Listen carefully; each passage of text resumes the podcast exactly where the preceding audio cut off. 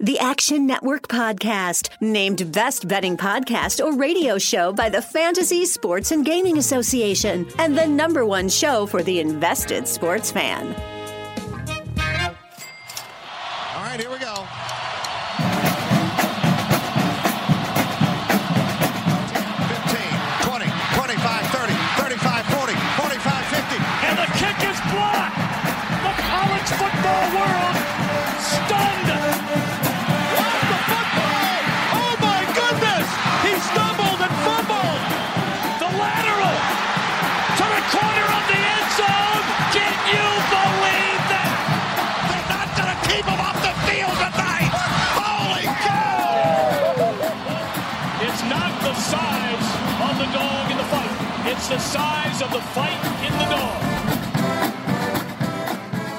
What's up, Degenerate Nation? Welcome to the Action Network podcast.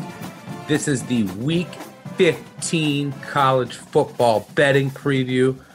I'm Stuckey in with me, as always, is Collin Wilson.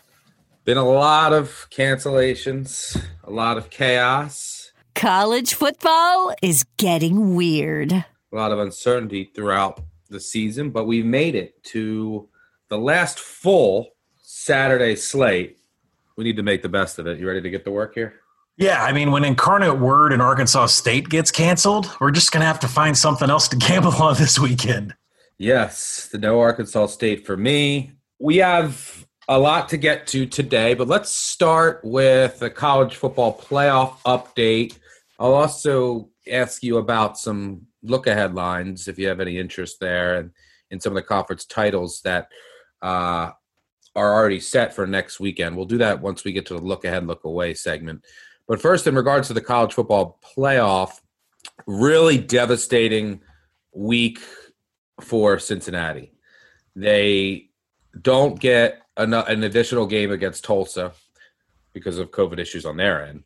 Um, and the Big Ten, Kaki's last stand, Michigan cancels their game against Ohio State, but the Big Ten changes the rules. They put Ohio State in the Big Ten championship. Our next data point on what the Ohio State secondary looks like is going to be against Northwestern. So it's but but what that means is Ohio State is getting into the college football playoff, and uh, there might be some reasons to bet against them, but that's a conversation for another day. So you assume that as of right now, it's gonna if Bama wins out, Bama's in. If Bama loses to Florida, Bama might still be in. Uh, but let's say Bama wins out, Bama's in. Ohio State wins, Ohio State's in. Clemson wins the ACC title. Clemson is in, and then you know if Florida beats Alabama, Florida's in, and maybe Alabama's in, and then that's the end of the discussion. If Florida doesn't beat Alabama, Florida's out, and then the conversation comes down to Notre Dame with their one loss being Clemson, Texas A&M. What are your updated thoughts? Uh, maybe the Chants. What's up, Triple C Nation? We'll get to you. what, what are your updated thoughts on what this looks like? In only a world that you and I are creating the college football playoff could we get Coastal Carolina in there, which, I mean, look at their wins. You know, I mean, BYU, Louisiana, App State. So, no, I mean, as far as the rankings came the other night, I, the biggest surprise to me is just how sometimes in these college football playoff rankings, you go throughout the years, whoever is projected to be in the Big 12 title game just rocket ships up the rankings. It happens every single year. Every time, you know, we know who the two teams are going to be in the Big 12 championship, no matter if they have two losses or not, they rocket ship and hover up around seven or eight. And what you've seen out of Iowa State is just this massive jump the last two weeks. And it creates some sort of scenario. Say Clemson beats Notre Dame by 40.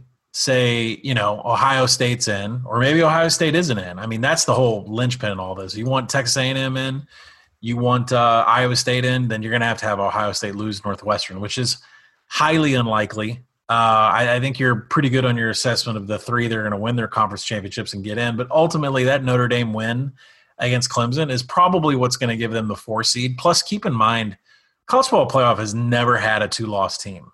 They value conference championships and one loss records over anything. And if they can maintain a COVID 19 2020 pandemic college football playoff with four Power Five teams and nobody has two losses.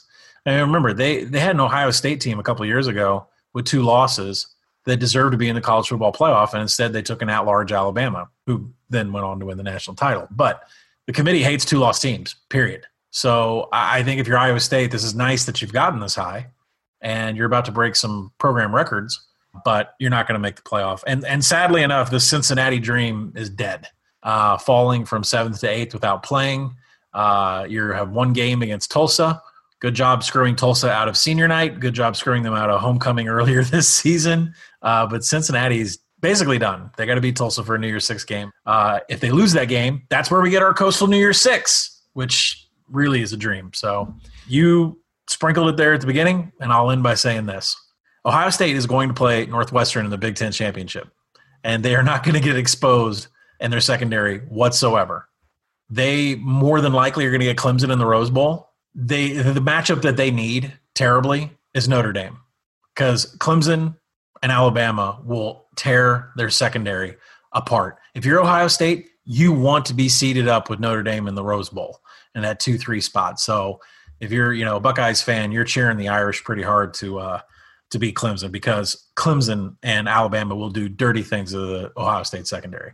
What about the Pac-12 here? We're going to get to USC. Can they get it? Can they get into this conversation if you have an undefeated Pac-12 championship, or is it too uh, too little? I know the committee's now looking at the things that I look at, and I put out a college football playoff preview on Tuesday on Action Network, and it's got some really nice, pretty charts that I put together that show the previous college football playoff contenders, what their success rate is, what their explosiveness, and what their finishing drives is from an advanced statistical standpoint. Pac-12 does not belong anywhere near this playoff. Yep, I, I agree with you. Let's get into our let's say we haven't done in a couple weeks uh, and look at some situational spots here and get into some look ahead or look away. Hangovers, sleepers, and the dreaded sandwich spot. Is it time to look ahead or look away?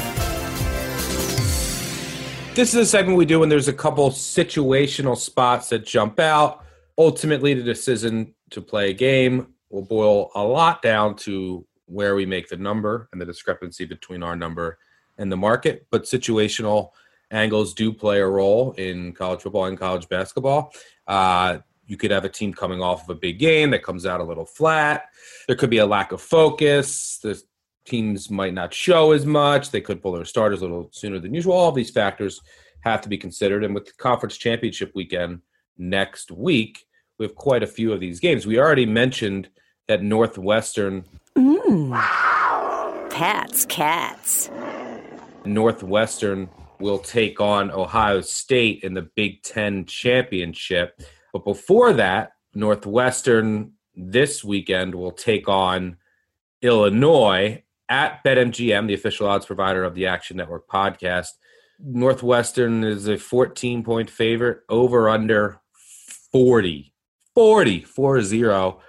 We're going low in Evanston. Keep in mind there are 25 to 30 mile an hour winds in this weekend there. And uh, if on the Action Network app and actionnetwork.com, my friend uh, Danny Donahue, fellow GW alum, he has uh, always puts out a great article highlighting every weekend when relevant where all the weather games are. Illinois Northwestern's 24 to 25 mile an hour winds. The totals come down five points.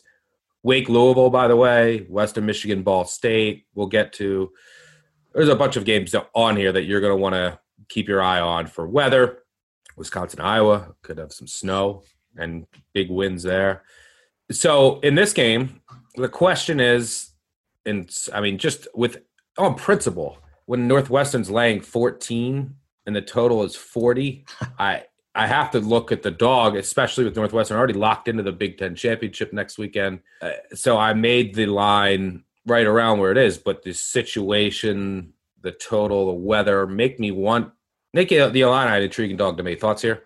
Well, Illinois is one of those teams like Virginia Tech, you and I are. It's just like it, it's like a new jigsaw puzzle every week for us to try to put together because of the COVID disruption to the rosters. We don't know like if, if, if we've seen their best effort, have we seen their healthiest effort, or what have we seen with these teams? And I think when I go back to this spread and I look at this total, and you consider the fact that it's like 80% precip, 25 mile an hour winds, so maybe worse, like you said, uh, there is no room for error uh, out of Northwestern here as far as if you want to go under the total of 40. And when you look at the Illinois spread, uh, I think the spread is fine. It's where it should be. But what I have issues with is the one place where Northwestern struggles, which is defending rush explosiveness. Illinois has a pair of backs that are averaging like six yards per carry. You know, I mean, Brandon Peters has recovered from COVID 19, uh, and I think the conditions are going to limit his pass attempts. I think this is going to be a complete rush game. But for Illinois, both Chase Brown and Mike Epstein have, have had explosive runs, and they rank second in the Big 12 in, in, in total rushing yards. Uh, I think Illinois deserves a look at 14 and a half. We're not there yet. Right now, we're sitting at 14 and a half at BetMGM. Uh, I would suggest taking that. That is the buy point because there's just no room, uh, you know, for Northwestern to not, you know, have a perfect game in these kinds of conditions where it's just going to be two offenses running rush attempts all all day because the weather dictates there's not going to even in third and long you're probably running a, a, draw here. So I don't take much from Illinois' advanced stats. They are top 25 in offensive rush explosiveness.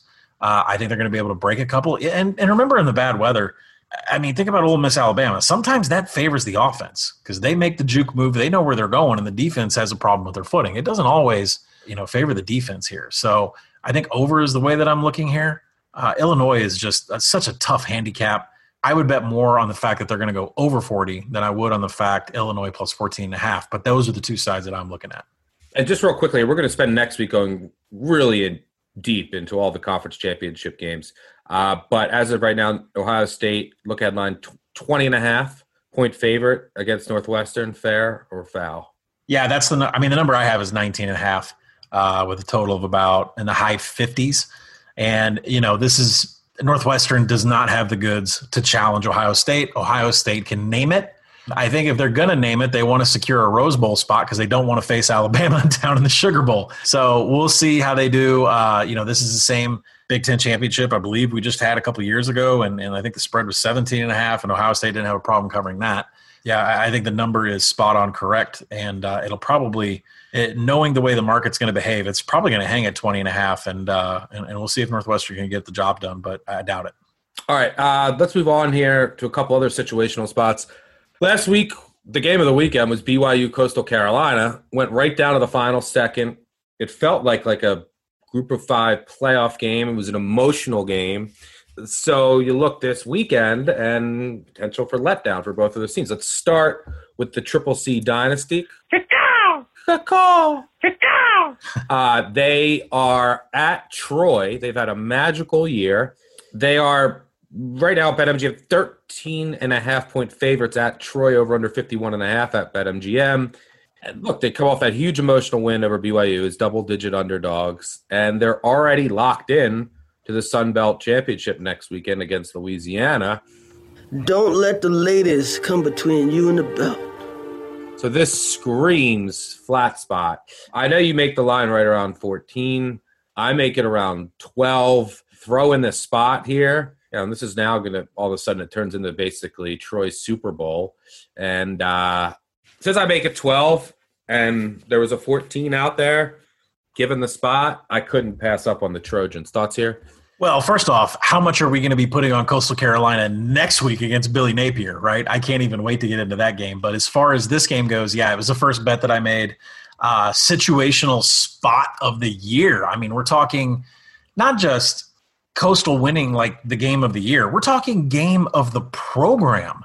talking at night, primetime TV, uh, college football playoff implications. This is biggest game that they've ever had in their history until next week when they play the Sun Belt Championship. So it's a huge hangover slash overlook sandwich spot. We sure have a lot of sandwiches. Sandwiches. Sandwiches. Sandwiches. And these are the strangest looking sandwiches I've ever seen. Uh, and Troy, to their credit, is top 10 in the country in pass coverage. So Grayson McCall on these third downs that he's had so much success in. If, if you know anything about Coastal or you're watching any of their games, they are fantastic in offensive success rate to the tune of running 14 plays, draining, draining nine minutes off the clock, being highly successful in scoring opportunities, playing keep away. You don't ever get to touch the ball. Troy has the ability to do make a little disruption on the pass defense from a pass coverage standpoint. And they're not really a pushover in finishing drives. They're top 40 in defense. So, and they have a better tackling grade than Coastal Carolina does on their defense. So, I'm not saying Troy's going to win the game. It's a great spot, and Troy should, you know, cover the 14 just based on spot alone.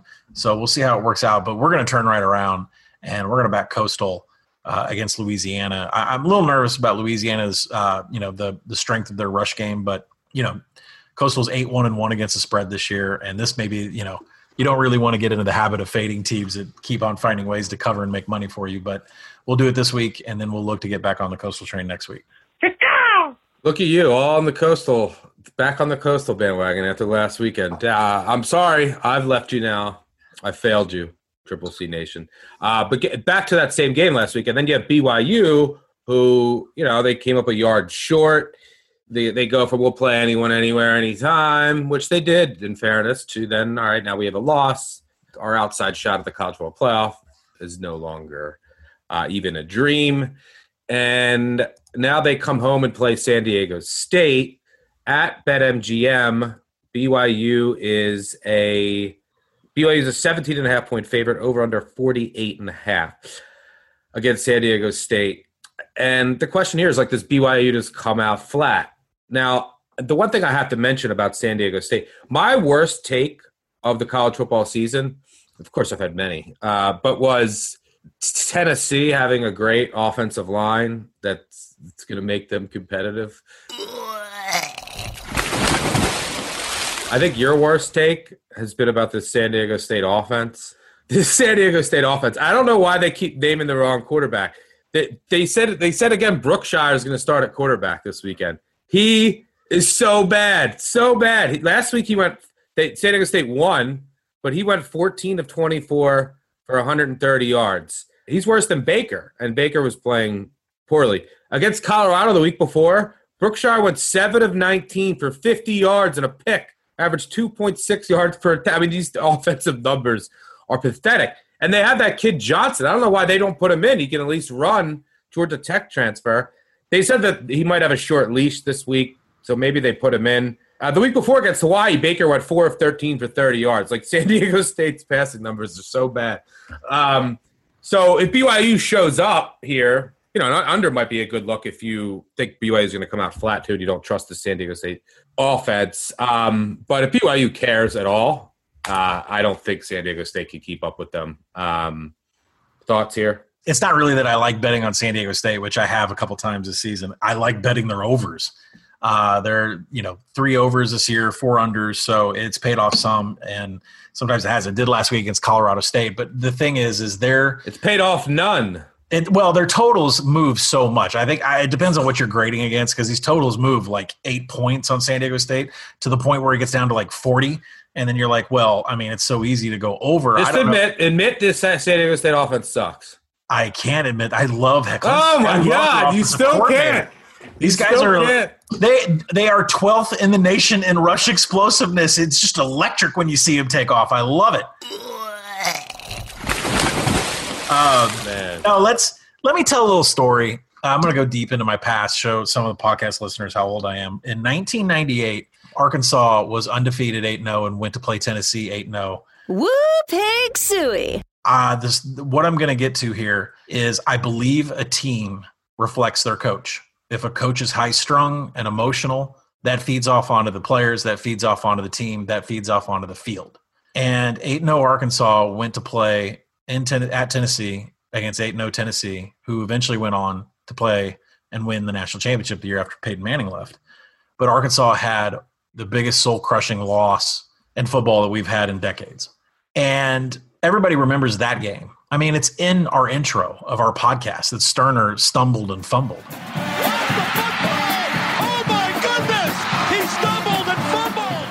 And Houston Nutt is a highly erratic, emotional coach. And he just is, he was never able in his coaching tenure ever to recover from losses. When he took an emotional loss, he lost the next game. And so the next week after we lost to 8 0, 8 0, 8 0, and we lost Tennessee, we lost to Mississippi State, a team that had no business being on the same field as us. And that is a reflection of poor coaching. coaches that don't have enough character to get their kids back up off the mat. How it relates to this game, I think it's a direct opposite with BYU. I think Kalani Sitake is the exact opposite of Houston Nutt. And I believe BYU is going to come out here and want to dust, you know, dust themselves off, get up off the mat, and you know, make a statement. Can't make a New Year's Six here. That that looks like it's been shot, but we can still make ourselves a great bowl game, and BYU could still have a fantastic season. And Zach Wilson came out this week and said, "There's no way I'm opting out of whatever bowl we fall into." So that's the only indicator. Like I went and read, you know, some of the pressers and some of the stuff, but Zach Wilson coming out this week and saying, "I'm not opting out for whatever bowl we land in." This team, I think, is tuned in and I believe in Kalani Sitake and being able to get up off the mat, brush themselves off, and put a thumping down on San Diego State. So I like the over here. Uh, I don't know about covering. I, may, I make it a little bit less. I think it's a bit inflated, but I think the over is the play here all the way. Not to mention San Diego State. San Diego State overs, man. Well, not to mention that San Diego State's defense is 123rd against rush explosiveness. That's almost dead last. So Tyler Allgeier is, is just going to run wild. BYU should be able to break a 60 yard run. They're going to give him the Navy treatment, just be able to break runs from any point on the field. Well, the good news is there's not too many San Diego State overs left for you to bet in 2020. Let's move on to our final two situational spots here, and that has to do with the SEC championship next weekend, which is already set in stone with Alabama taking on Florida as of right now, that look ahead line looks like it's at about two touchdowns. not sure how Florida gets stops, and it'll come down to how many stops Bama can get. Uh, that's basically what's going to determine the cover, which we'll talk about next week. But before then, both teams have games this weekend. Now, luckily, they're not. I don't think either could lose any of these games, but we don't really care about that. We care about the cover here. And more importantly, it's like Florida's playoff chances hinge on next weekend. They have to win. It doesn't matter if they beat LSU by nine or 14. If they beat Alabama, they're going to the college football playoff. I assume. Shouldn't say that with any certainty or guarantee. And then Alabama, they just can't lose this game. But if they beat Florida, they're in. If they lose to Florida, they might still be in. But like, you, you don't want to really risk anyone getting hurt at this point. So Alabama at BetMGM, 32 point favorite over under 68. And then you have Florida, 22 point favorite, over under 67 at home against LSU. Florida seems a little high, especially with their defense and with their whole season resting on next weekend. But there's a lot going on at LSU, and I don't know where they're at mentally, which makes that tough. There's no question about it. I'll turn to you with Bama, Arkansas, but this might be one of those games where I look at Arkansas in the second half as I assume Bama is just going to put the car in neutral and coast for uh, the entire second half if they have a big lead. But as always, I turn to you for Arkansas. So, what are your thoughts on these two games here? Put the car in neutral or put the rocket ship in neutral? Uh, Alabama should stomp a mud hole in Arkansas, but there is, you know, situations to acknowledge in this matchup there's no beef between Sam Pittman and Nick Saban. There's a lot of mutual respect. And I think what you saw the last two weeks was Nick Saban keeping his number ones on defense out there till the last drive against Auburn and LSU. He's got an axe to grind. He's got a grudge against Coach O. He's not too fond of Auburn either. And getting a cover for his fan. And by the way, Nick Saban knows what the number is. He uh, told you know Lane Kiffin that he absolutely knows where how to cover, and so, you know, he made a, a covering effort against both his arch rivals. And now he's got to go up to Fayetteville when all, and hopefully keep, you know, health for all of his players right now as Jaylen Waddle is rehabbing and getting ready for the playoff. He's got to keep full health for the SEC championship next week. So I think the name of the game here is get in, get Mac Jones his yards and his touchdowns for the Heisman, and get out. So I could see something easily being an Alabama 38 to 0 first half score. And the thing with Arkansas is Felipe Franks is probably not going to play with his injury. We lost our team captain on defense, Grant Morgan. He's third in FBS in tackles. Uh, he's still not practicing for the Hogs as of today. Huge loss on the defense for the Razorbacks. The word on the uh, word on Dixon Street is that he's got a knee sprain, uh, and so he's probably not even going to play in our bowl game. Secondary is going to be depleted. Montaric Brown, he'll be missing from the defense with an undisclosed injury. Alabama's going to be able to score as much as they want. The question is, is when do they stop scoring? When do they pull that out and start putting in the twos and threes? And I think that happens probably at halftime. So, you know, it, Arkansas is running quicker with KJ Jefferson. We'll, we'll pivot over to Arkansas now. There's no give up in this team. It's not like they're going to get down by 45 and stop trying to score. And even in losing efforts, Sam Pittman has been questioned after the game saying, Do you need to, you know, look at your tempo, maybe curb your tempo? And he said, No, we just need to do it better. Last week, when KJ Jefferson came in against Missouri, Arkansas, who averaged 21.8 seconds per play, actually increased two seconds to like under 20 seconds per play with KJ Jefferson. And so I think Treylon Burks, Trelon Smith, these weapons that KJ Jefferson has, it's all about the third quarter and fourth quarter. So, yes, that full game spread at 32, that is backdoor territory, complete backdoor territory. But the proper way to play this game is to take the over in the first half. Maybe Arkansas can contribute. I doubt it. Maybe they can get a touchdown on the board and, and, contribute.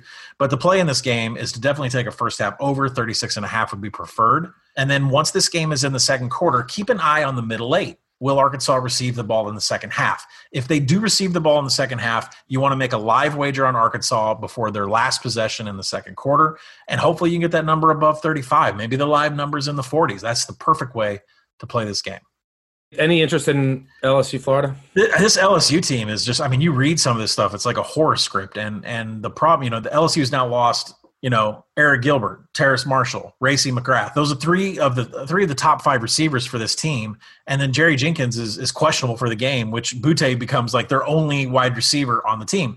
And then if you look at what Florida's weakness is, it's the rush defense. They're terrible at defending the rush. So that makes me wonder if if Max Johnson is going to get the start right? He's the more mobile dual threat quarterback. Uh, if there's going to be a lot more handoffs to Tyrion Davis Price to John Emery Jr., uh, I project this game at 61, like a full touchdown lower than what it's at. And I, am not sure if Florida is going to try to run this score up. There were some murmurs coming out uh, in the news about how Florida was not happy with the way the LSU game turned out last season. Well, I got news for you. Like everybody has got a vendetta against what LSU did in 2019. So everybody's trying to get their licks in against Coach O and these players that are in LSU uniforms.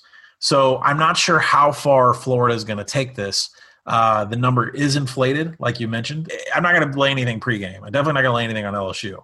But it'll be interesting to see what the game plan is because if you want to attack Florida, you're going to do it on the ground, and that would mean Max Johnson needs to be your quarterback. And if that's the case, and we're running a whole bunch more, I'm taking the under. So I think under 68, uh, or maybe a live under in the second quarter after Kyle Trask and Kyle Pitts take a seat is the best way to go.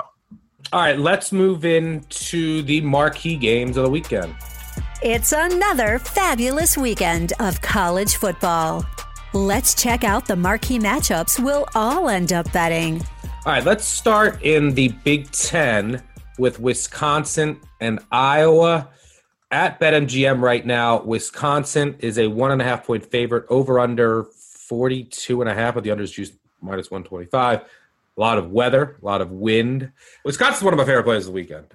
I was kind of giving shit to Graham Mertz. Everyone was fanboying him after the first game, and you know he's lost his past too. But I still have. I mean, the Wisconsin D has been unbelievable by the advanced metrics. The schedule hasn't been great. Neither has Iowa's. But like from an efficiency standpoint, from an EPA standpoint, they've been like the best defense in the nation in a lot of metrics. So the defense has been really good. They're not getting as much pressure as they normally do with their three uh, aggressive three four blitzing defense, but their defense has been great the rushing attack has been much better than I thought. There's no explosiveness there, but they can they can grind out yards on you. I look at this. I mean, I make them over a field goal favorite, so I grabbed minus. Well, I love minus one, so minus one and a half is fine because look, Iowa's five and two. Iowa is the ranked team here. Wisconsin's two and two. I think that what's really driving this number is kind of the perception on these two teams. But you know, you see Wisconsin lose 14-6 last week to Indiana. By the way, Indiana finishes seven and one. They were outgained on the year. Indiana was outgained in that game, 342 to 217 yards. Wisconsin averaged five yards per play, held Indiana to four. They lost 14-6. I mean, they're, they're Northwestern beat Wisconsin 17-7 in their game before that. Wisconsin finished with 366 yards. Northwestern 263, 3.9 yards per play. and then they rolled Michigan and they rolled Illinois. So they've just been really unfortunate in their two losses. So I just trust their defense more. And, and by the way, Graham Mertz might be getting. I don't think I think Danny Davis might be out again, but Pryor might be coming back. He hasn't had his two best receivers, but I trust this Wisconsin defense more. You know, maybe snow, heavy wind game, and I think that we're just getting some value here based on some recent fluky results with Bucky. So give me the Badgers here at minus one, minus one and a half. You agree? Yeah, and there's other points to be made about the Wisconsin defense, and especially in this matchup. You know, Wisconsin is one of the best third down defenses in the nation, and this Iowa offense is pathetic on third downs. Outside the top 100, they've converted 33 of 93 attempts on third down. Uh, so Wisconsin is going to dominate uh, third downs here and get and get Iowa off the field. I, I listen. I, I, there could be a lack of points here, and I don't think it's just because of weather. I just think it's because of both defenses. Uh, as Stuck mentioned, Wisconsin is playing out of their mind on defense, but the offense just has no juice. In nine possessions against Indiana, the offense averaged one point per trip past the 40 yard line. That is terrible. Wisconsin is moving the ball. They're getting into scoring position. They're coming away with zero points. When I say zero points, when they faced Northwestern, they had six drives across the 40 yard line. They didn't come up with a point, a single point from their finishing drives. So, you know, Iowa is top five against explosiveness. So I don't expect Wisconsin to have any, you know, chunk yardage in here. I think, you know, mentioning what Iowa offensively is on third down and mentioning how unexplosive and there's no juice in the Wisconsin offense, I think you got to take an under here. I mean, no matter what the weather is, whether it's bad or it's good or whatever, I think you got to take an under here, no matter what the number is. Yeah, Wisconsin is a snail, an absolute snail. But yeah, I mean, just look again, just to hammer home my point. Iowa started off the year losing to Purdue. That loss looks, I mean, that loss looks worse now than it did then. They lost to Northwestern by one, you know, just a, a random game. Then they they blew up Michigan State. I mean, who cares? Oh my God, who cares? They blew out Minnesota. That looks a lot less like who cares. They blew out defense. They had COVID defense week with Minnesota when they blew them out too. Yeah, they blew out Penn State 41-21, but you dig a little deeper there, box score dead even. Uh, you know, they barely beat Nebraska. They need a touchdown in the fourth quarter. Last weekend they beat Illinois. So like I'm not blown away by the results. And Illinois had 350 yards on them. So I think this is a good spot to get in on Wisconsin. Talking about finishing drives in Wisconsin now. Where, where's uh, your San Diego State offense? They can't finish drives either. All right, sorry, Aztecs. I'm trying. We're still taking yeah. overs. Regression for both. Let's let's get Wisconsin to the end zone here, and uh, San Diego State for you this weekend. Right. Um, let's move on to our second marquee game of the day. Let's talk a little ACC at BetMGM. North Carolina is a three and a half point underdog at Miami, number 10 Miami. Over under 67 and a half. I have some over, and I really like UNC. Kind of feels like deja vu, similar uh, numbers total with Notre Dame, but we talked about this in the NFL podcast that came out today. You gotta when you're betting, you gotta be a cornerback, you gotta have a short term memory. And I make this line basically a coin flip, and I make the total a little higher. There's there's a, a bunch of notes on here. I'll try to be a little concise. Um, Miami has, I mean, they're coming off just a ridiculous dominant win over Duke, but it was Duke, I, which is kind of a theme for them. Their schedule has been kind of a joke this year, and they've played a number of backup quarterbacks. You know, when they played Pitt, I mean, Pitt with Joey Yellen is like a bad Sun Belt team. Uh, that offense, uh, it's it's just terrific. They they played NC State when they had a backup quarterback. So the the offense is against NC State, they weren't even that great on defense. So the offenses that they played haven't been that great overall. So I think some of their defensive numbers are inflated. I love their defensive line. Look, you got Phillips and Roche on the outside. You got Silvera on the inside. They can all generate a ton of pressure. That's the strength of the Miami defense. But they're vulnerable against the run. And I don't buy their secondary. And I think that's really where North Carolina, who can run the ball as well as any team in the country with Javonte Williams and Michael Carter, probably the best one-two duo in college football. Their top 10 rush success rate, Miami 70th in that department. And then when it comes to, you know, I mean, North Carolina is a top 10, top 15, top 20 offense overall. Miami's secondary, I don't, I, I'm not a believer in it. I know Te'Cory Couch uh, has played well, and he took over for Blades, who's now out for the year. Blades is getting picked on a little bit, and they Couch took over on the outside. The problem without Blades now is out for the year is they have two true freshmen that are probably going to be out there. They don't have almost, they have no depth here because Christian Williams transferred back in December. Huge question marks for Miami's secondary here and their run defense. Are they going to create some havoc with their pass rush at times? Potentially. You could see a defensive touchdown or a fumble because the UNC offensive line has been really bad. Left tackle, Asim Richards has allowed six sacks, 24 pressures. That's fifth and sixth worst in the conference. Right tackle Jordan Tucker has allowed 13 pressures and one sacks, 57.8 pass blocking grade from PFF. So that's going to be worrisome against Phillips and Roche if you get into passing down situations. And their interior has been bad as well. Uh, they're both guards and center position have allowed to combine 39 quarterback pressures. But I just think that UNC will have plenty of success running the ball. That they're you're not going to be in too many of these situations. On the other side of the ball, Miami can't really. I mean, Miami's who we who they've been last year, just an improved version. That they're it's it's all relying on explosiveness. They are who we thought they were. It's an all or nothing type of offense, and I think the reason for that is a big part of that is their offensive line. It's not a good offensive line. 97th in line yards, 95th in sack rate. So there's no consistency here. There's no running game. They can hit some big runs, but North Carolina does struggle. It has struggled against mobile quarterbacks this year. That could be a problem against D'Eriq King. Their secondary numbers from an ex- have been pretty bad for North Carolina, but they've been without basically their entire secondary all year long. They've had so many injuries. They're playing a bunch of true freshmen throughout the year. But Kyler McMichael, their second best corner, he recently returned. Storm Duck, probably their best corner. He's missed the last six games. I think he's going to play this week. So their secondary could be improved here. But I ultimately think that this is a coin flip game. I'll gladly take I gladly took three and a half. I would still take plus three. North doesn't play really fast, but they should have a ton of success here. Miami is a speed racer. They should hit some explosive plays. So I think there's going to be plenty of points here give me the over and uh, give me the heels. And hopefully we don't have a repeat performance from that Notre Dame game. Thoughts here? Yeah, I mean, I'll echo the over with you. I mean, Miami's pass coverage rank of 63rd, uh, and they're outside the top 50 in defending pass explosiveness. That's just you're asking for trouble against Sam Howell and that uh, elite unit of wide receivers.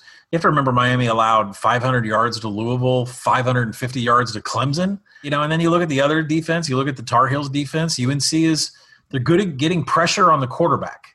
That's about it. So they have sack rate in the top 30, but it's just ugly everywhere else. I mean, you mentioned the line yards; they're terrible in havoc. They're terrible against pass explosiveness. Uh, their tackling rank is 82nd per PFF.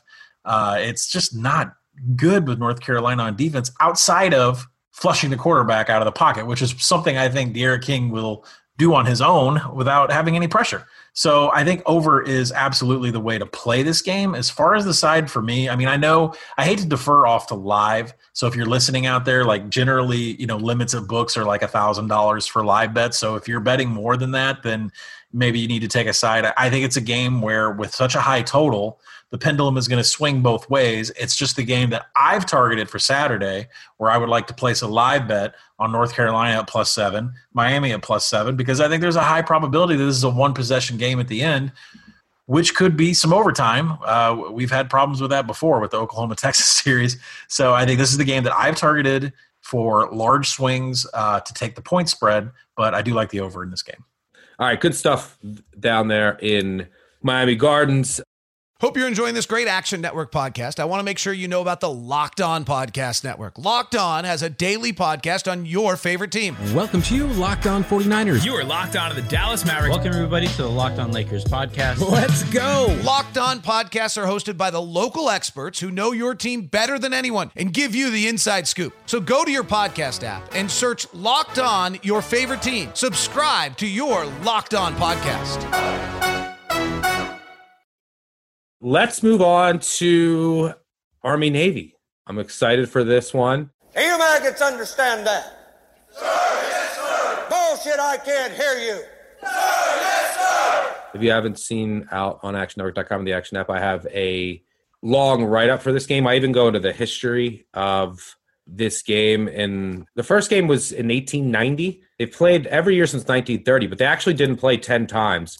My favorite, they didn't play during World War One a couple years. They didn't play a couple years because because of eligibility arguments. There was a player death, but they didn't play for like four years in the mid 80s because after a game, there's two rumors about why.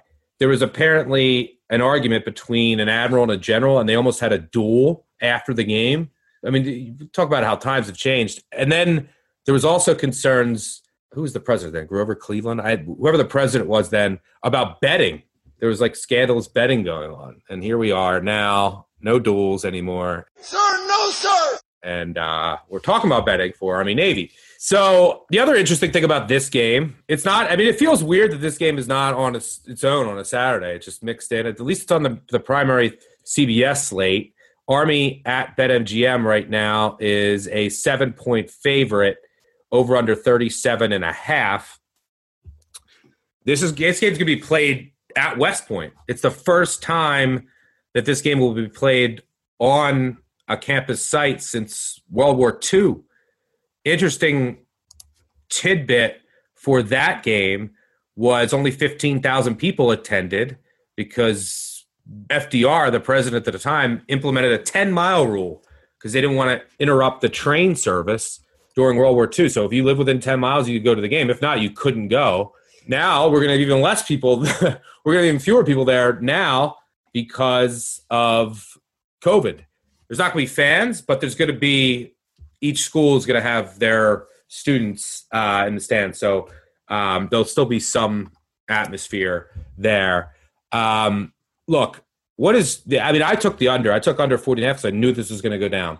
These this under has hit 14 straight years. The average over under over that time 49.2. The average points scored 37.4. If every one of the totals were set at 40, the under would have went 9 5 and 1. At it's at 37 and a half right now. If it was set there, it would have a losing record. At 38, 6 6 and 3. 38 is obviously a key number. It's hit 38 three times. You could have 21 17. There, there you're 28 10 you're at 38. So I, I make it 36. And I, I, just think the market struggles to model service academies. They're getting better. These totals used to open up at like 48 and come down. But I think it's getting close to where it should be. And this might be the last, judging where the market's trending in recent years, this might be the last under I bet in this series. But yeah, it's at 14 straight years. And the reason is simple. I mean, these are two running teams.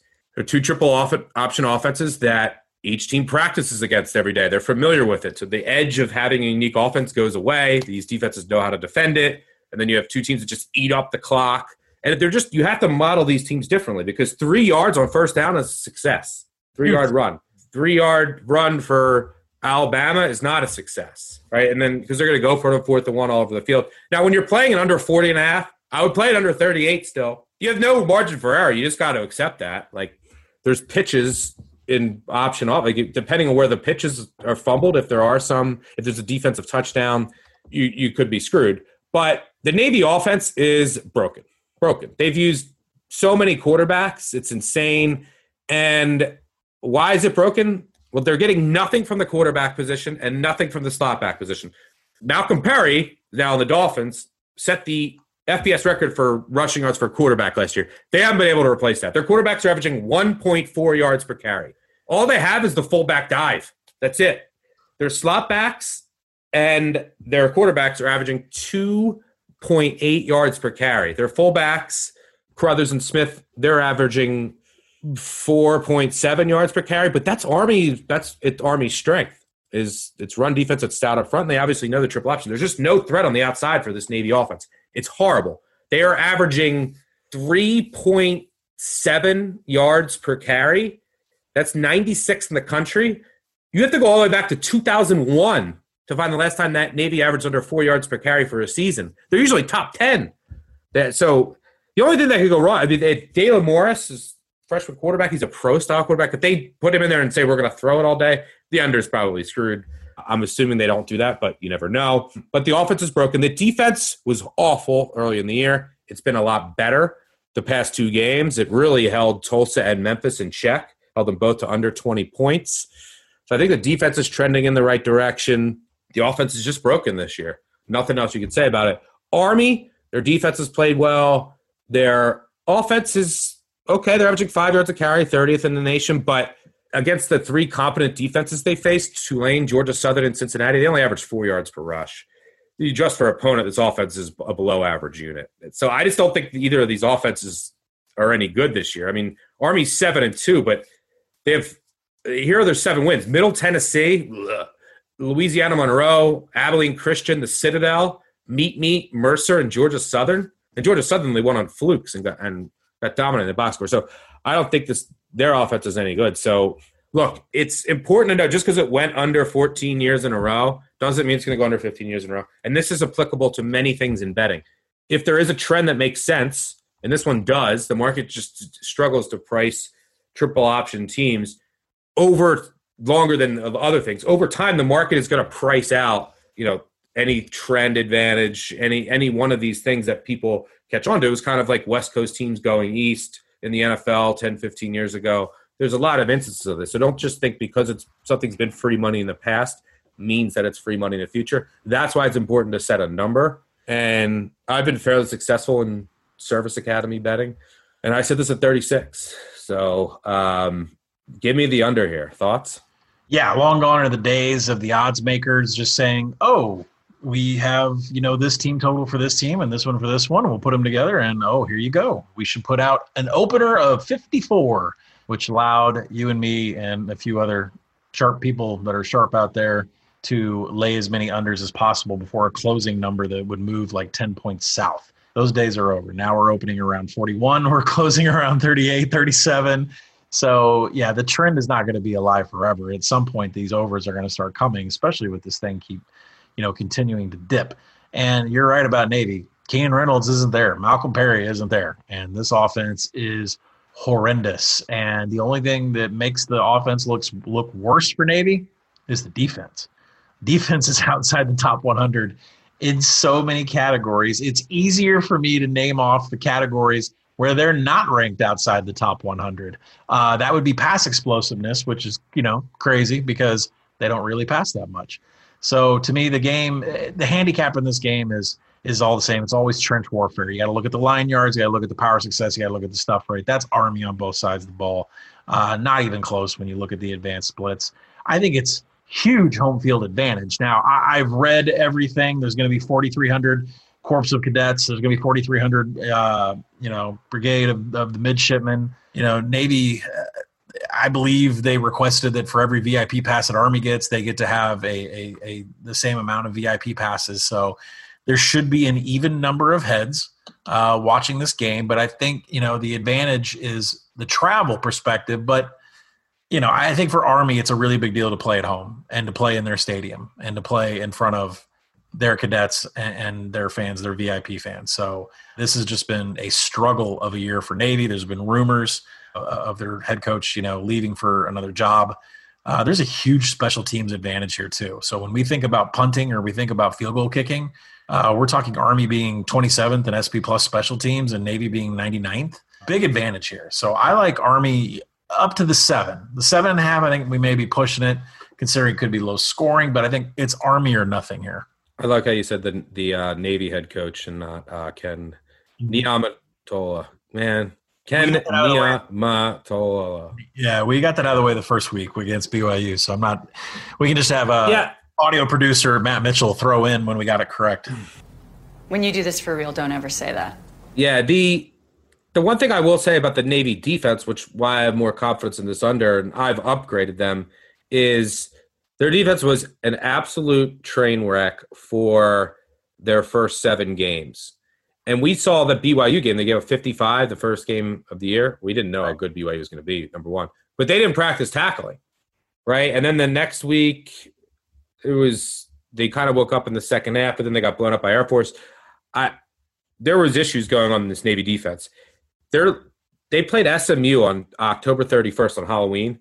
They got 51 points. Then they had a month long break because they all they had three straight cancellations.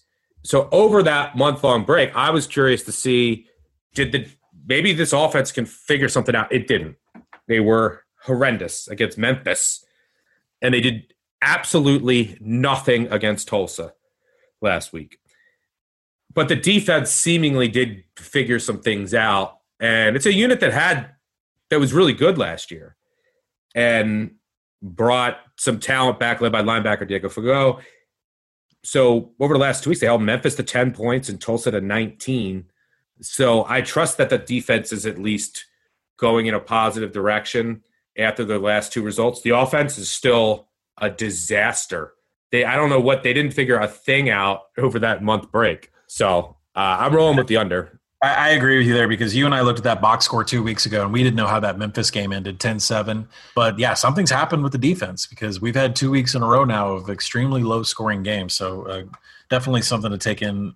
Take in here. Maybe we don't rely on the stats that have you know, that go all the way back to Labor Day. Uh, you know, maybe things have changed with that huge layoff. The NFL season is upon us, and our friends at BetMGM Sports are offering Action Network podcast listeners a great sign up offer. Just make your first deposit using the bonus code ACTIONPOD and receive a 100% deposit match up to $500. They've got parlay bonus payouts, live betting markets, daily odds boosts, all sorts of great stuff. So download the BetMGM app today or visit betmgm.com to sign up and use the code ACTIONPOD to double your bankroll with a 100% deposit match up to $500. As a reminder, you must be 21 or older and physically located in the great states of Colorado, Indiana, New Jersey, Nevada, or West Virginia. Please gamble responsibly. Gambling problem? Call 1 800 522 4700 in Colorado and Nevada, 1 800 Gambler in New Jersey and West Virginia, or 1 800 9 with it in Indiana. Promo offer not available in Nevada. And now, back to the show. All right, let's get to our final marquee game of the weekend.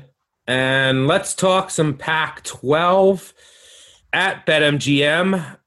This game's at 7.30 Eastern on ABC. By the way, USC is a two and a half point favorite at UCLA over under 62.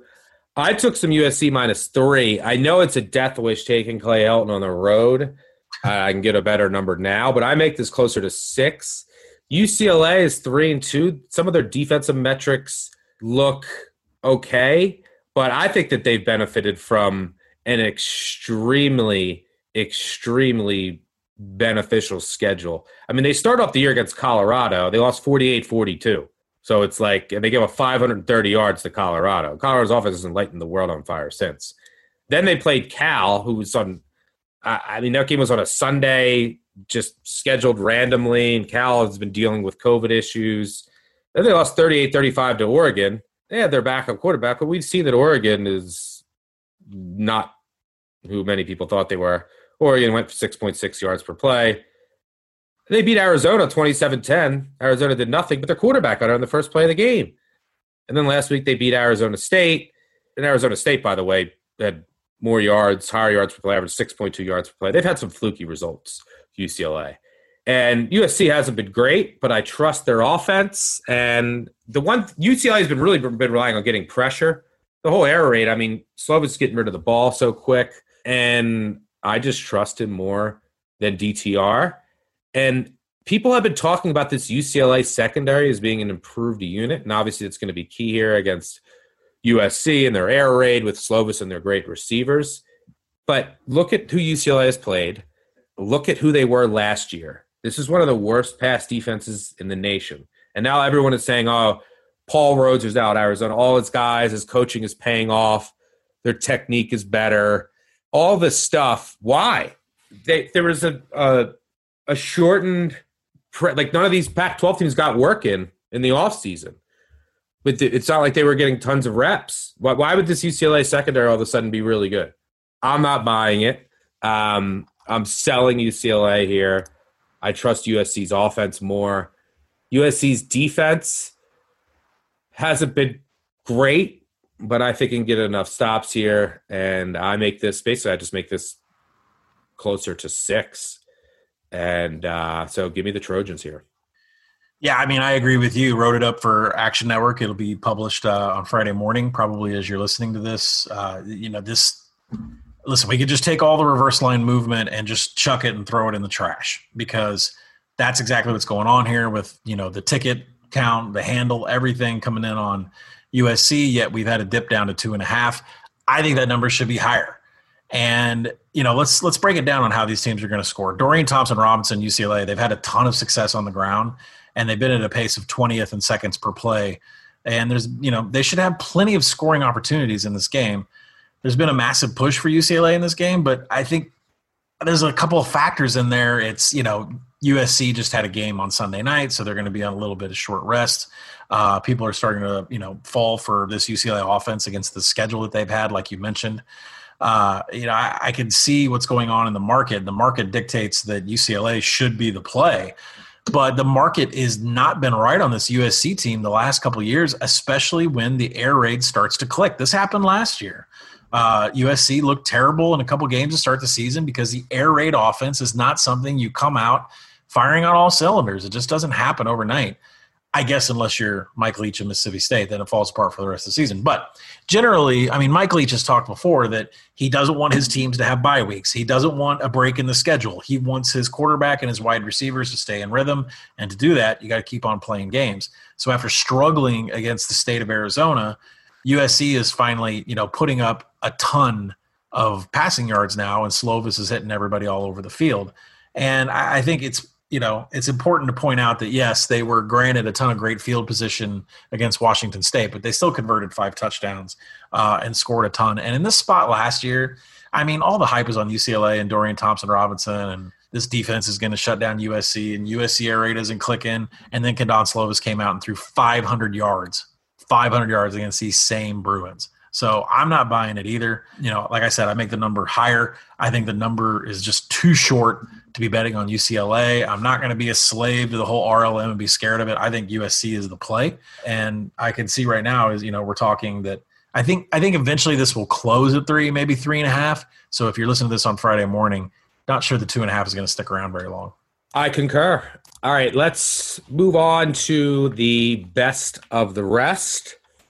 Let's go back to the ACC here and talk a little Virginia, Virginia Tech. They'll meet on Saturday night in Blacksburg for the Commonwealth Cup. And Virginia Tech had 15 straight wins over Virginia until last year when Virginia finally ended that drought. Uh, I think this is actually a spectacular buy low spot on Virginia Tech. And I saw last week that they cared against Clemson. They played them even for three quarters. They had all their quarterbacks get hurt, but apparently Burmeister's okay, and that Hooker's okay it's going to be 45 degrees, not 30. So he's not going to be too cold. Apparently, that's all it was, which is important. Um, so Virginia, look, they started off the year. They're five and four, but they started off the year with a win over Duke after Duke lost both its starting corners. Duke's been dreadful. Then they lost four straight. they now won four straight, but let's throw out the Abilene Christian win. So they've won three straight in the ACC. They beat North Carolina. They gave up 8.8 yards per play. They had five and a half. They played Louisville, who had their whole team out with COVID, including their two best offensive players and a bunch of defenders. They beat Louisville. They go eight yards per play, averaged 5.7. Last week they played BC. BC had its starting quarterback out, and they both averaged eight yards per play, and they gave up a school record for BC passing yards their backup, 520 yards, tied Doug Flutie's record. So these three wins have been pretty fluky. They benefited from some injuries, and they have injuries themselves. I mean, they lost Charles Snowden, their best defensive player, two games ago. He's their was their sack leader, their team captain, their vocal leader. And last week against BC, they were without both starting linebackers, five defensive linemen, and a starting safety. The defense is really bagged up. The defense has just been dreadful all year. And Virginia Tech on the other side, people just are jumping off this team because they're now four and six on the year. They've lost four in a row, complete opposite of Virginia. But two of those losses, the first two losses, came against Liberty and Miami. They were by a combined four points. They could have won both those games, two ranked teams. Liberty, Liberty, Liberty. Then they laid an egg at Pitt, and I said maybe this team's quit. But last week they didn't look like shit. I think I'm just rhyming shit now. Mm. So that showed me that they still cared. And this is an in-state rival. They lost two last year. I think they show up here. I think the VaTech rushing attack is the the most reliable unit in this game. Brennan Armstrong's been good on the offensive side, but this Virginia defense has been so bad, so bad. Uh, both defenses have been really bad, but I, I trust the VaTech rushing attack to get it done here, assuming that Hooker's not too cold. Uh, give me the Hokies under a field goal here at Lane Stadium, by the way, in Blacksburg. Any thoughts?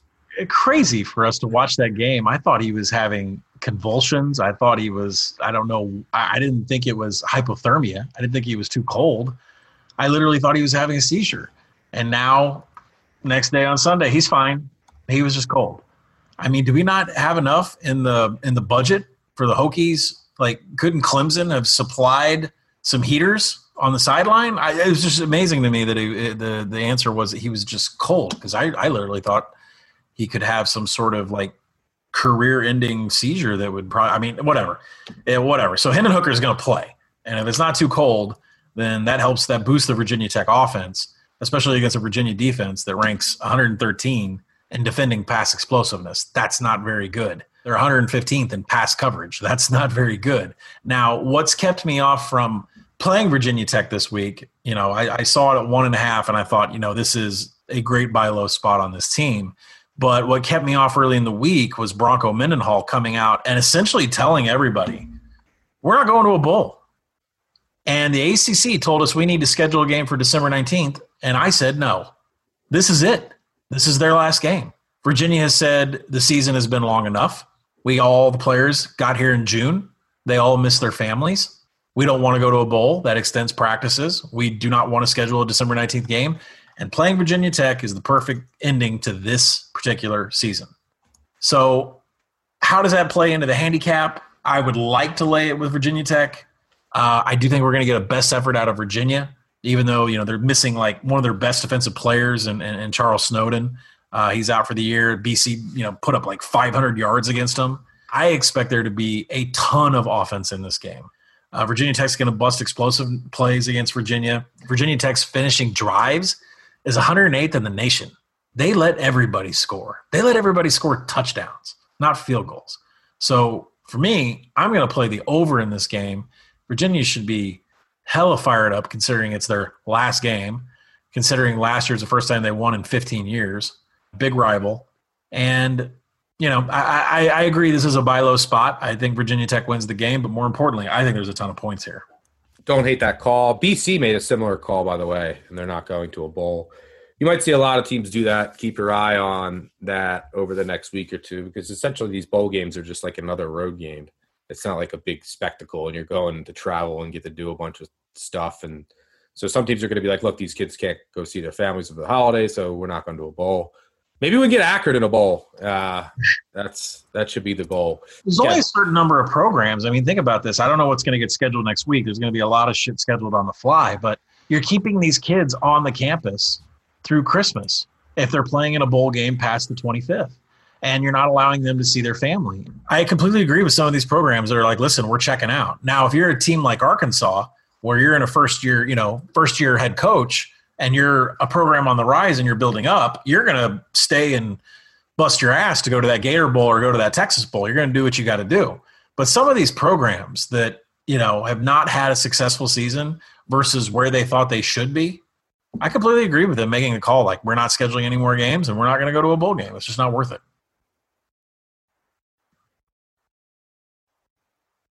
Yep.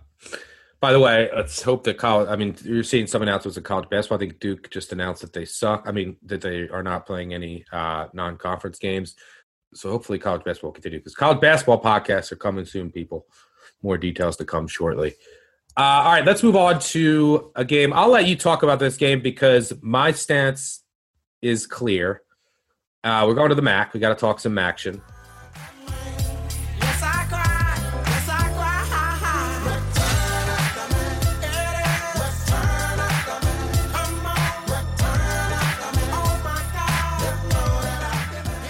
Western Michigan at Ball State at BetMGM. Ball State's a two and a half point favorite over under under 69 and a half minus 120. This game's at noon Eastern on ESPN. Both teams are four and one right now in the MAC. Buffalo is 4 and 0 in the MAC East, and they have a win over Kent State is 3 and 1. In the MAC West, Western Michigan and Ball State are 4 and 1. Winner of this game is going to play Buffalo in the MAC championship game. If you go back to my MAC manifesto, I hyped up Ball State. That was my future, 9 to 1. I pretty much am higher on Ball State than everyone in the market. I love them. I love that the way their defense has looked lately. I love their offense. So it's not hard for me here. I make Ball State way higher favorite than anyone else. I'm on them under a field goal. Uh, any quick thoughts there? Yeah, I mean, Ball State's 84th in pass coverage, so they got to be, you know, they got to have their best effort here when they go up against Western Michigan when they get into passing downs. Uh, Western Michigan is a team that usually runs the ball. I do like the under here for the simple fact that Ball State is 58% run ratio. Uh, they've had lots of success on the ground against Eastern Michigan, Northern Illinois. Uh, and Western Michigan is predominantly a, a, run first team, and we have some heavy weather here uh, with a total that I thought was a touchdown too high. I projected at 63. Uh, and and so, you know, if we had to play it here, you know, I would probably have a no play on the side and, and take a look at the under, but I wouldn't I wouldn't take the under past 67 and a half. Yeah, major weather to consider there with, with heavy winds. Our last game that we'll touch on before we go three and out. Uh, yeah, this game's supposed to be on Friday night, but it got moved to Saturday at noon because Ohio State Michigan got canceled. And that's one and two Utah, two point underdogs at BetMGM at four and zero oh Colorado. Over under 47 half. Colorado has been one of the most surprising teams in the country. I like the Utes here. I think Colorado's been all smoke and mirrors. Last week, yes, they beat Arizona. Was that last week? Yeah. Last week they beat Arizona. Whoop de doo. They beat Arizona and their backup quarterback. The week before that, they beat your beloved San Diego State's offense and their third string quarterback. Whoop de doo. And then you go back to Stanford game. They won 35 32 against Stanford. They got 400 yards to Stanford. And then the first game of the year, they beat UCLA 48 42. Both teams have had 500 yards. UCLA had seven and a half yards per play. I mean, I, I just think this Colorado team has gotten fluky results. On the other side, Utah's one and two. But before the year, it was a team I wanted to sell early. They lost to USC to start the year. Then they lost by three at Washington, and then they won by six last week against Oregon State. But it was a team early in the year, new quarterback, new running back to replace the quarterback and running back that went to the NFL. They lost 10 of their top 12 defenders, eight of which are on NFL rosters.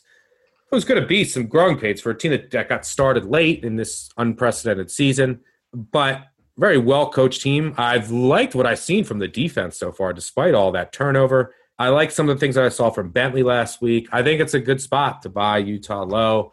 I make Utah a favorite here. I think of a field goal. So I gladly took the points. Thoughts? Yeah, I agree. Uh, Utah is the play here. I think a lot of people will be shocked at the fact that Colorado is the undefeated team and Utah is the one that's favored here. I'm waiting for the uh, media on my TV to tell me that this is an upset when Utah wins. I think you have to look into the Utah box scores and realize that there's a ton of post game win expectancy uh, that was in the Utes' favor. They actually, you know, that had some covers, and against Oregon State, there was some points late. That, that you know, there was some scrambling points late. That was actually such a large gap uh, between Oregon State and Utah uh, throughout most of the game. And I mentioned the Colorado's top five in defensive success rate, but look at their schedule. My newly beloved San Diego State offense, the Arizona offense, and so it's a bit misleading what they've been able to do and I and they were gifted four turnovers against UCLA. So you know it, it really hasn't been as impressive once you get to take a deep dive into what the Buffaloes have done. I love Sam Noyer, quarterback. Uh, I think he's becoming a bit overvalued. He does have a lot of designed runs, and that's been a big part of the Colorado offense. But that's just not going to get it done against Utah, who is fifth in the nation in defending rush explosiveness and 26th in in defensive rushing success rate. So I think there's going to be an issue with Colorado doing their ground game, what they do with Noyer, whether it's designed runs, scrambles. Uh, I think Utah is going to shut all that down. I like the Utes here. Completely agree. Also, keep in mind every year, but there's one or two exceptions. It seems that Utah has elite special teams, and uh, that appears to be the case again this year. Covey, their returner, he's just ex- he's explosive, and their special teams look really good this year. And Colorado has some gaps in their special teams, so that could end up being the difference as well. All right, before we get out of here, let's go three and out. One, two, three. Let's make it a quick three and out. All right, uh, let's start with some Friday night lights. Let's hear it, gentlemen. Clear eyes, full hearts. Let's go play some football. Let's go. All right, let's start with a game I will not be betting. UTEP as a nine and a half, nine minus nine and a half, minus one twenty. They're basically a ten point favorite at home against North Texas. We're talking Miner Nation. Out in the West Texas town of El Paso. Picks up.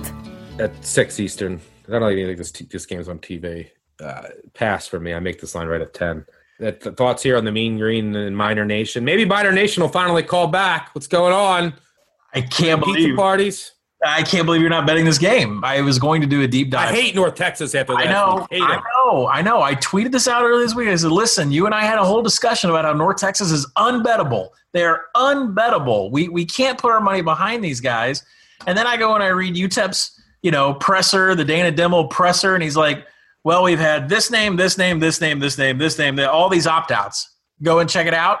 It's their top four guys in the secondary. All their safeties and corners have opted out like three, four days ago. So, you know, the total right now, you know, BetMGM 63 and a half.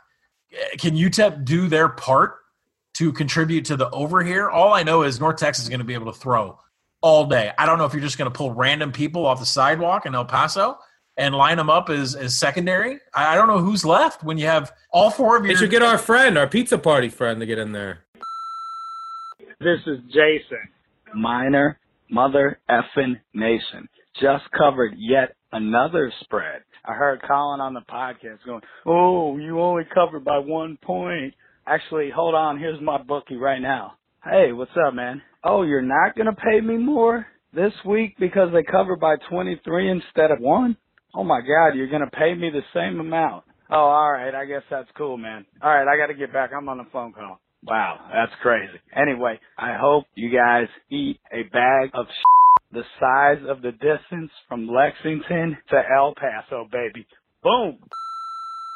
hey, suit them up and let, let's get them going. So, I mean, I think the wise bet here is to take a North Texas team total over. I'm not sure UTEP can contribute to the to getting over the the current total right now, uh, but just keep that in mind. I'm definitely not laying any UTEP money here, uh, considering the opt outs that are going on right now. Their pace on offense is extremely slow. Their finishing drives has been terrible all season, uh, and really.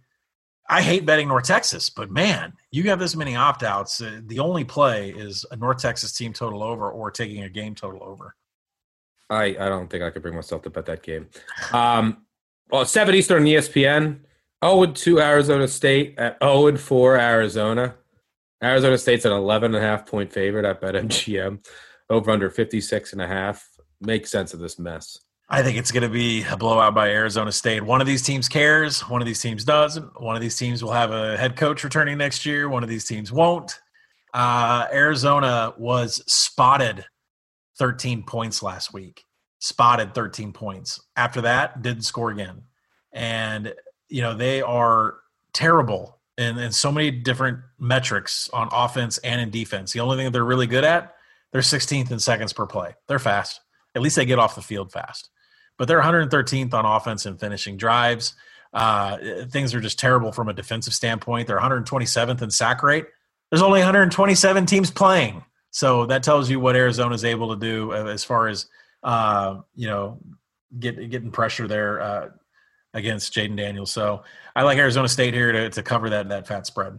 And the last game on Friday night is a game I will be on. Nevada, around two, two and a half point underdog, over under 59 at San Jose. No, not at San Jose State. This game's at where UNLV plays, I believe. And Nevada is six and one. San Jose State's five and zero. Quietest five and zero team. Your boy Nick Starkel uh, in the country. I make Nevada a one point favorite here. Remember, this is this game's being played in their home state. So I gladly took three. Oh, as soon as I saw three, I make a one point favorite. Romeo Doubs, that's my guy. No, I I make a team a one point favorite. I see plus three. Don't really have to put much more thought into it than that. Uh, so I'm riding with my wolf Wolfpack here. After their win last week over Fresno, San Jose State, for what it's worth, was on the island last week, and now they're traveling here. They everything's been up in the air. They're not allowed to play where they play. Now they're going to Nevada. But again, I make Nevada a slight favorite. Give me the pack. Do you agree or disagree? Yeah, um, I'm, I'm saying take Reno here. Uh, I think that number is going to disappear. I, I, make the game a pick, and I expect it, the number to keep floating that way until we get there tomorrow night.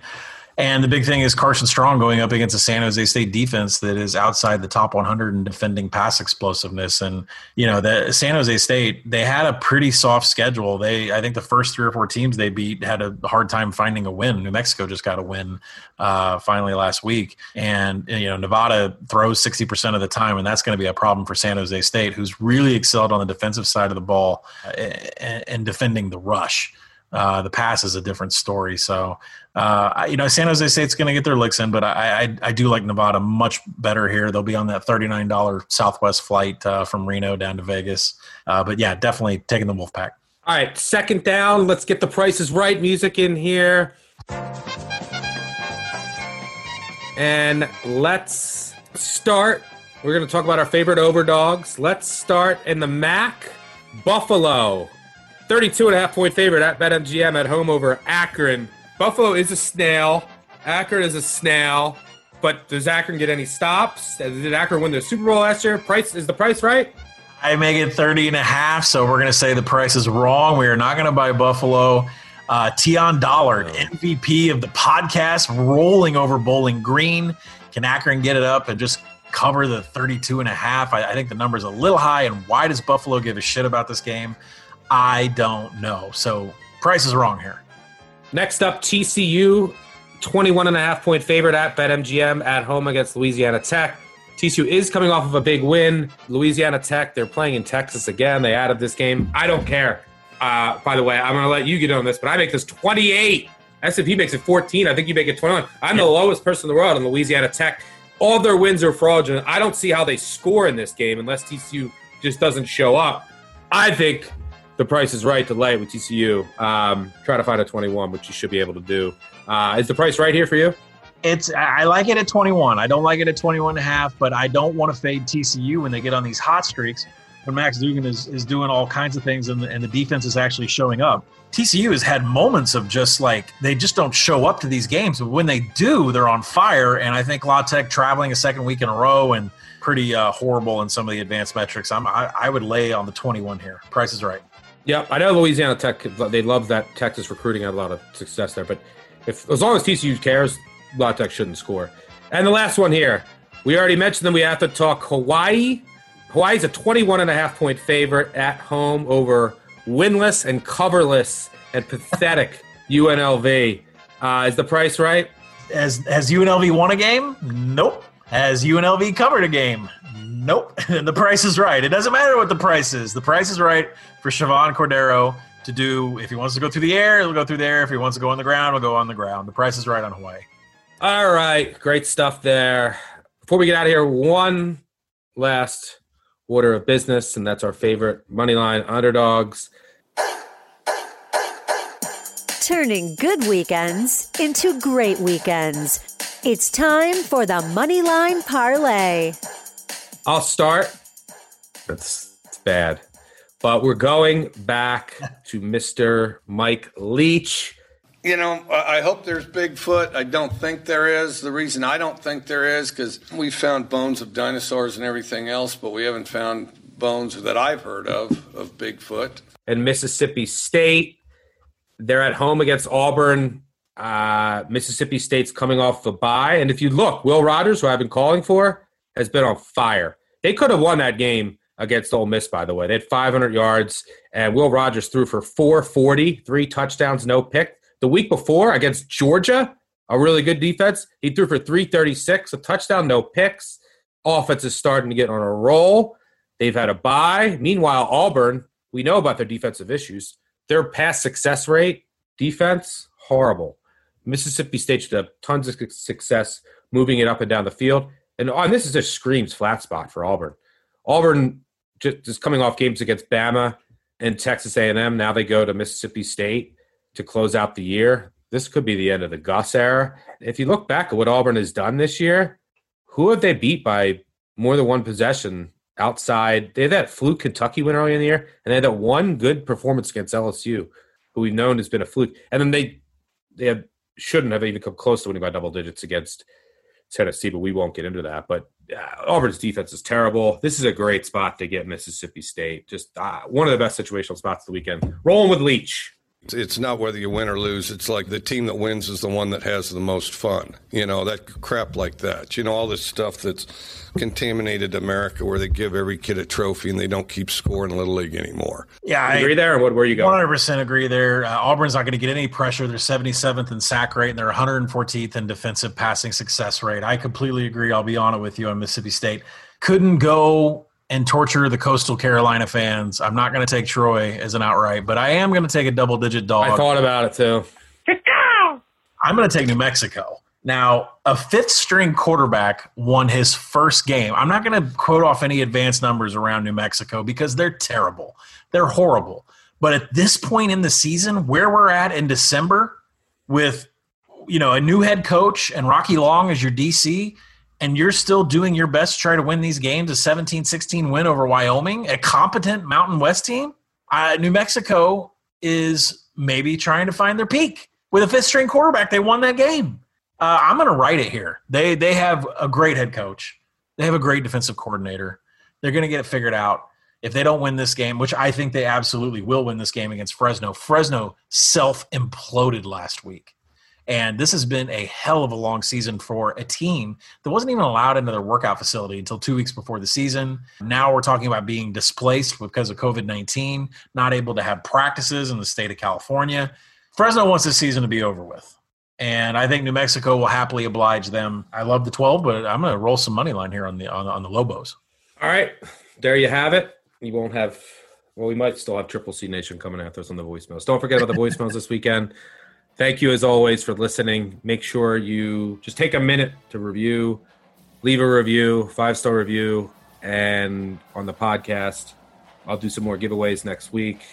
Appreciate your support as always. It's the last full Saturday. We still have a lot of winners to pick with next weekend, championship weekend, and then bowl season. But let's end it a regular last regular season full Saturday with a bang. Time for us to go do some last minute work and we'll catch y'all on the recap on Monday. Cheers. Peace out.